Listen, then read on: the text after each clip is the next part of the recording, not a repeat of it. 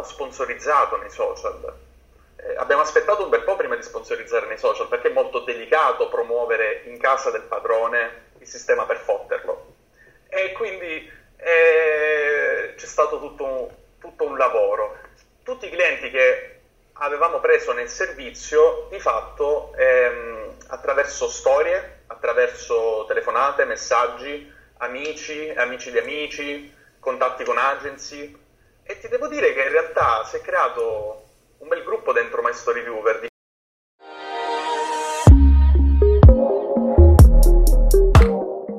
Ci parli un po' di MyStoryViewer, di cosa è successo, cosa stavi per fare? Io lo so già, però raccontacelo un po'. Ok, allora MyStoryViewer è un progetto molto discutibile, soprattutto per i puristi di Instagram. MyStoryViewer era un bot, uno di quelli che guardava le storie, quindi uno di quelli che vi trovavate nel listone, gente che non vi seguiva, questa cosa molto fastidiosa, però MyStoryViewer nasce in realtà per risolvere un bisogno molto particolare. Praticamente a giugno Instagram elimina la possibilità di fare follow and follow in maniera super massiva come era in passato, limita le azioni da fare a 6.000 al mese. Questa cosa fa crollare tutto il lavoro dei manager delle automazioni, e ti assicuro che ce ne stanno tantissimi, non soltanto manager di automazioni, ma anche di clienti, io li chiamo clienti autonomi, cioè utenti che non hanno bisogno del manager per automatizzare il profilo. Succede che queste persone quindi cominciano a tremare un pochettino, serve una novità, serve un servizio che faccia ottenere followers, ed era un momento ottimo per il mercato per entrare, anche se sai, io ho iniziato, cioè tutto quanto era pronto dopo Ferragosto, ma forse anche tu te ne sarai accorto, questa storia che ti guardavano le storie già c'era da un bel po'. Iniziata mi pare verso giugno, luglio di, forse anche un po' prima di quest'anno, dalla Russia mi pare. Io la prima segnalazione che ho ricevuto è stata a fine maggio, un mio amico siciliano riceveva le view di Miss Mondo russa profilo verificato, e lì già la cosa in Russia era probabilmente molto avviata, sono stati i primi ad arrivarci a sfruttare un bug ben preciso, perché le storie già si potevano guardare con tool come Jarvee, Mass Planner, questi qua, era una cosa già possibile, non però a milionate. E tu hai presente cosa succedeva quando un profilo guardava 1 milione di storie al giorno? No, cosa succedeva? Si bloccava? No, inizialmente no. C'era appunto questo bug, si trattava di fare un pacchetto di richieste e dentro ogni richiesta c'era un altro pacchetto di richieste, era una cosa più o meno spiegata così, no? Un po' nascosta. Così me l'ha spiegato il programmatore, poi me l'ha spiegata a me che non ne capisco, perché c'è un lavoro dietro allucinante. Succede che guardando 1 milione di storie al giorno si attiravano l'attenzione di circa 250.000-350.000 utenti distinti, quindi la media erano dalle 2 alle 4 storie tra gli account che avevano storie all'attivo. Questa cosa di trovarsi uno sconosciuto nel listone di chi guarda le storie fa incuriosire, perché chi nega o meno, ma molti andiamo poi a consultare chi è che ha visto la lista, perché vogliamo vedere se ci sono determinate presenze, dobbiamo essere onesti.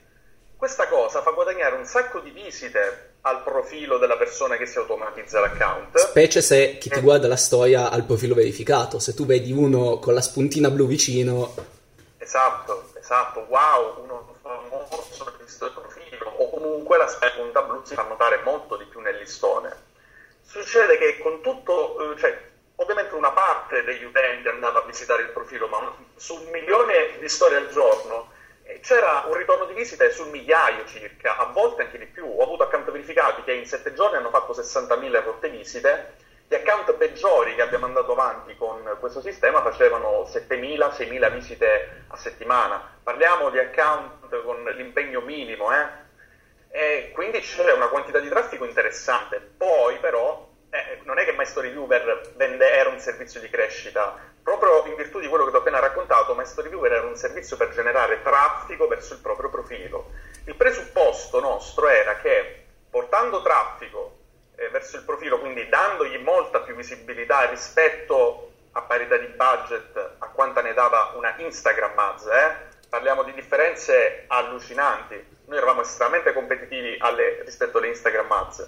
Tutto questo traffico si convertiva in followers solo se l'account era attraente, fatto per bene. Quindi questo era, diciamo, il nostro presupposto, la cosa caratterizzante, o comunque che spero sia uscita, perché quando ormai si parla di StoryViewer si parla soltanto di crescere su Instagram, bot, eccetera, eccetera. Al di là della filosofia era l'impronta dei cosi nel progetto MyStoryViewer.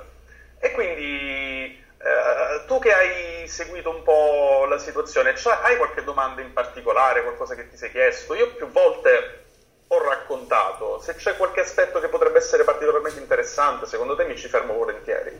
Sì, no, io più che altro volevo capire, secondo te, se Instagram... perché? Cos'è successo? Stava per decollare, il progetto stava decollando, poi Instagram ha cambiato l'algoritmo e ce ne siamo lavati un po' tutti le mani e siamo rimasti un po' tutti fregati.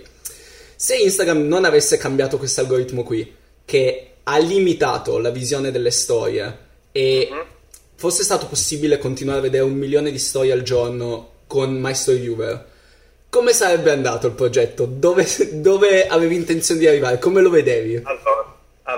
Questo mi incuriosisce molto, ecco. Allora, noi eravamo molto visionari, io ero il più visionario di tutto, eravamo un team di 3 persone, non è che ero soltanto io. Io fondamentalmente ho fatto il commerciale, avevo rapporti, lavorando nelle community con tantissime personalità del mondo Instagram. Un altro mio socio era il tecnico vero e proprio, il developer, ha fatto one man band praticamente, faceva tutto solo.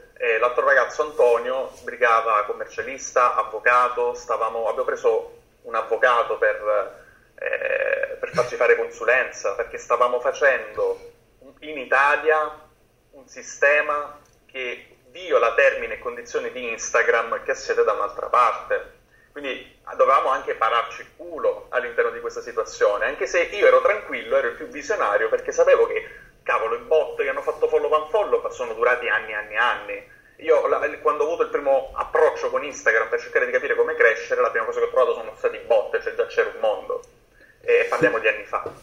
Succede che la previsione era quella di moltiplicare, avevamo la mentalità di una startup, quindi a noi non interessava nel primo mese, nei primi 2, 3, 5 mesi, chissà, effettivamente guadagnarci subito tanto, in realtà qualche spizzetto ce lo siamo anche passato, ma abbiamo preferito di gran lunga investire. Avevamo l'atteggiamento e la mentalità, secondo me, di una startup. Che poi è quello che funziona, è quello che effettivamente funziona di più se vuoi crescere.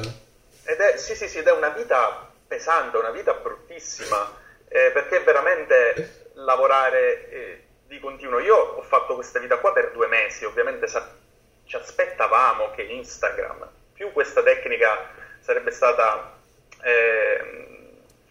come dire, diffusa, e più Instagram l'avrebbe limitata nel minor tempo possibile. Abbiamo avuto poco respiro, ne abbiamo fatto soltanto 2 mesi, ma il secondo mese il moltiplicatore di quanto abbiamo guadagnato il primo mese era per 3. Ora, non dico che il mese dopo riusciremo a fare un altro per 3, il mese dopo ancora un altro per 3, no, non credo, onestamente parlando, però per l'impegno che c'era. E ancora non avevamo sponsorizzato nei social, abbiamo aspettato un bel po' prima di sponsorizzare nei social, perché è molto delicato promuovere in casa del padrone il sistema per fotterlo, e quindi c'è stato tutto un lavoro. Tutti i clienti che avevamo preso nel servizio, di fatto attraverso storie, attraverso telefonate, messaggi, amici di amici, contatti con agency, e ti devo dire che in realtà si è creato un bel gruppo dentro MyStoryViewer di manager, perché la maggior parte, cioè io clienti diretti fai conto che ne avevo pochissimi, qualche verificato, qualche cliente storico delle automazioni, tutto qua. Il grosso dei clienti lo portavano gli altri manager, e c'erano manager interessanti, perché c'erano anche personaggi famosi, c'erano account di personaggi famosi nel sistema che guardavano milionate di storie al giorno. Non lo so se è il caso di fare nomi, io preferirei, cioè, tipo, Ti potrei dire qualche mestiere? Dici la zona, dai. Ok, allenatore di Serie A. Ah.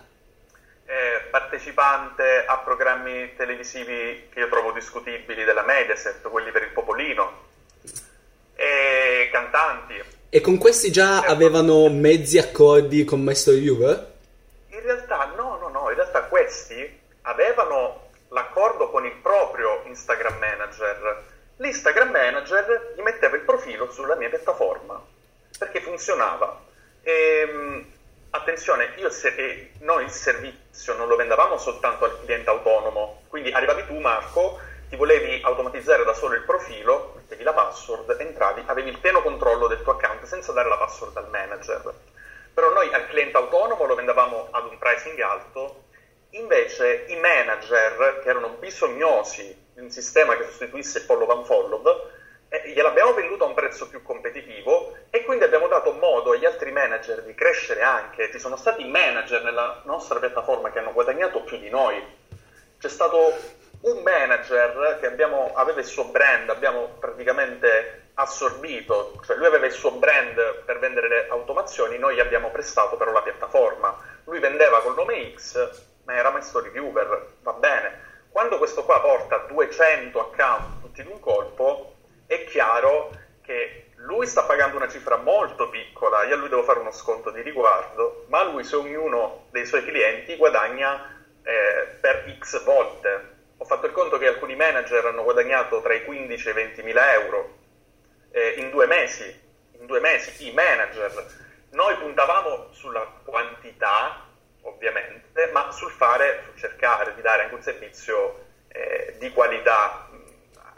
Questo voleva dire avere manutenzione nella piattaforma, sentire i feedback dei manager. All'inizio abbiamo fatto un sistema per i pagamenti, poi lo abbiamo modificato, siamo stati molto elastici.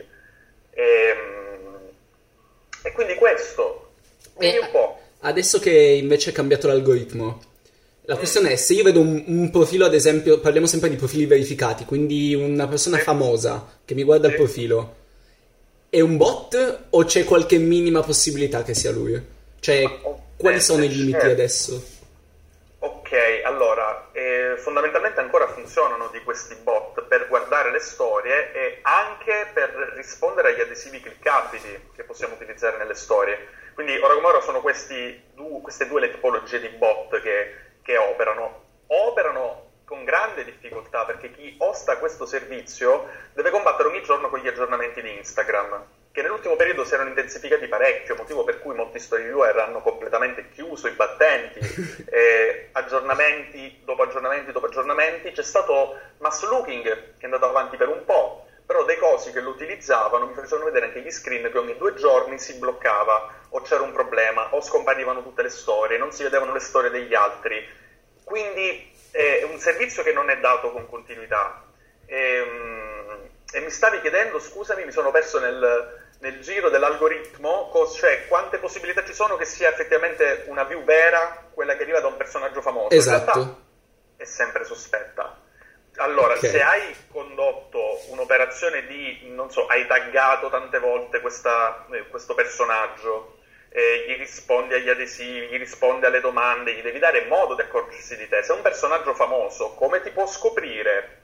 Magari sei un fan attivo nella sua pagina, con tanti commenti, interazioni varie, direct message. Se ovviamente fai un'azione, o meglio dire tante azioni verso il personaggio, è un po' più probabile che la view sia spontanea, che sia sincera. In linea di massima, se io non mi interesso di gossip o di queste cose, mi viene a vedere Belen Rodriguez, sto facendo un nome a caso ovviamente, devo pensare, io personalmente sono tenuto a pensare che è un'automazione. E molti utenti in realtà non la sanno questa cosa, poi fanno lo screen, che bello Belen Rodriguez, ma visto la storia gli fanno ancora più pubblicità e fanno follower e grasso che cola in continuazione. Ok, e tra l'altro tu l'hai testato adesso su di te l'aggiornamento di Instagram e ti è un po' fatto saltare i piani, ma pensi che avranno lunga vita ancora questi bot? Cioè, come le vedi le prossime automazioni, o proprio sta finendo finalmente il periodo? Perché ad esempio a me, ogni volta che metto uno sticker con le domande, sono più i bot che le persone reali che mi rispondono. Questo un po' mi dispiace perché non li sto più mettendo. Allora, io ho tifato per l'automazione MyStoryViewer, in tutta onestà, perché era un progetto mio, un progetto con altre persone, volevo monetizzare in fretta e mi rivolgevo a una nicchia di mercato ben precisa, perché un'automazione la compra chi ha già usato le automazioni. Quindi non ho rovinato nessuno, ma in tutta onestà io penso che i bot rovinino Instagram.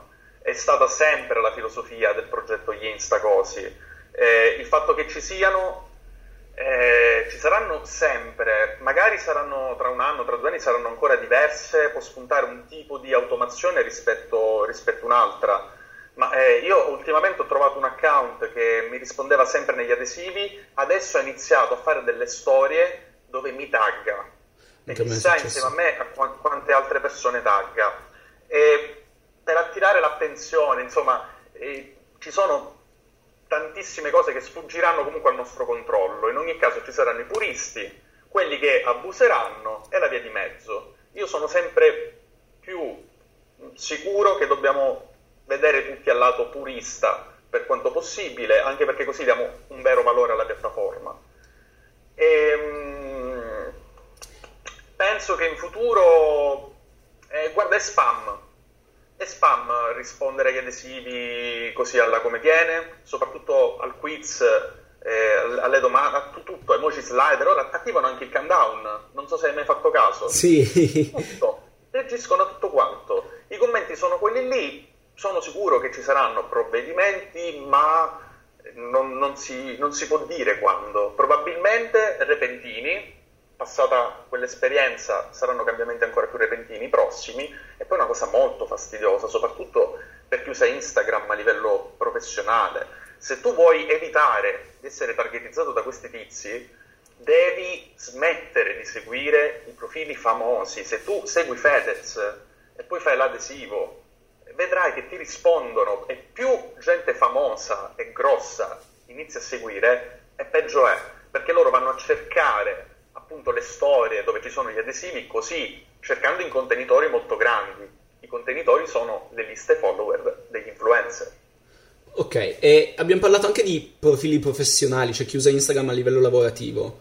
Sì. Te la butto proprio lì. Tu, tra 2 anni, Instagram o TikTok, cosa vedi più avanti per i creator? Cavolo. Allora, una domanda difficile questa, eh? Sì, difficile veramente, perché io ancora devo farmi un'opinione concreta sull'evoluzione di TikTok, perché io sbarcherò su TikTok, ma nel momento in cui il pubblico sarà un pelino più maturo, in cui ci saranno i contenuti formativi, informativi che propongo su Instagram. Cioè non so se ancora il pubblico, cioè io non sono, oddio, sono troppo maturo per il TikTok di adesso, non lo so come stanno le cose, ancora ci devo riflettere. Non ne ho idea. Io sono sicuro che per come vanno le cose, i numeri parlano chiaro, la crescita è più repentina, la crescita più repentina nella storia del mondo di un social. Cioè ha battuto Instagram e Facebook per utenti acquisiti e attivi in unità di tempo. Io guardo i numeri mi fanno dire TikTok, e già nelle storie ho detto TikTok sarà il social del futuro. Io tifo sempre Instagram, in ogni caso, e glielo do un altro anno buono, pieno, forse anche 2, non lo so. Sarà una bella lotta, ma io penso che TikTok, per come è messo, prende il sopravvento. Dici? Io da creator, mi sono appena iscritto su TikTok, ci siamo appena iscritti su TikTok, noi della piattaforma di V Magazine, è molto interessante, 0 follower, primo video, 1300 visualizzazioni. Che okay. È esattamente l'opposto dell'algoritmo di Instagram. L'algoritmo di Instagram che tende sempre a danneggiarmi, ad abbassarmi la reach. Qua invece 0 follower, 1300 visualizzazioni. Guarda, cos'è che dovrebbe tenermi su Instagram se io come creator vado di là e TikTok me lo pubblicizza a tutti quello che ho fatto? Instagram tende a non farlo vedere. Hai perfettamente ragione. Io penso proprio che come creator sei sicuramente più stimolato a stare in un posto come TikTok, un po' per la questione, la copertura, tu crei il contenuto per la soddisfazione di darlo in pasto agli altri, di farlo vedere, e c'è bisogno di chi lo consuma questo contenuto. E Instagram, ok, è bello, è figo, ci stanno tutti, ma io come cresco più su Instagram non è probabilmente il momento migliore, a meno che uno non abbia veramente un'idea straordinaria, perché quello ormai fa la differenza, l'idea, il progetto in sé, perché ti devo seguire, caratterizzarsi per qualcosa di particolare. Ma su TikTok tu che comunicazione stai adottando? Stai abbassando, tra virgolette, la comunicazione alla TikTok o stai cercando di portare un format che su TikTok non c'è? Allora, su TikTok io mi sono iscritto adesso come testing, ma sto abbassando l'età media del target che voglio raggiungere, ma la sto abbassando brutalmente, da fare video alla i 5 argomenti più interessanti o il quizzone, quindi sono totalmente altri contenuti rispetto a questo. Sono io che parlo a uno schermo, come potrebbe essere nelle storie, contenuti molto più veloci da produrre, molto meno studiati in un certo senso anche. A me non piacciono, mi sto sforzando di farli sinceramente. Va bene, però magari questo sforzo verrà premiato alla lunga, perché non si sa qual è il momento buono per questi contenuti di emergere. Prima su Instagram non c'erano profili che facevano formazione e informazione. Nel giro degli ultimi 2-3 anni ce ne stanno parecchi, sono cresciuti tutti anche molto velocemente. Pagine dedicate al marketing, poi ne vogliamo parlare, anche in grosse, ce ne sono tantissime. Ci sono alcune pagine, tra l'altro, che hanno determinati format. Ti do una dritta, o una dritta per tutti quelli che ti seguono. Io in questo momento su TikTok creerei un account per fare viral reposting.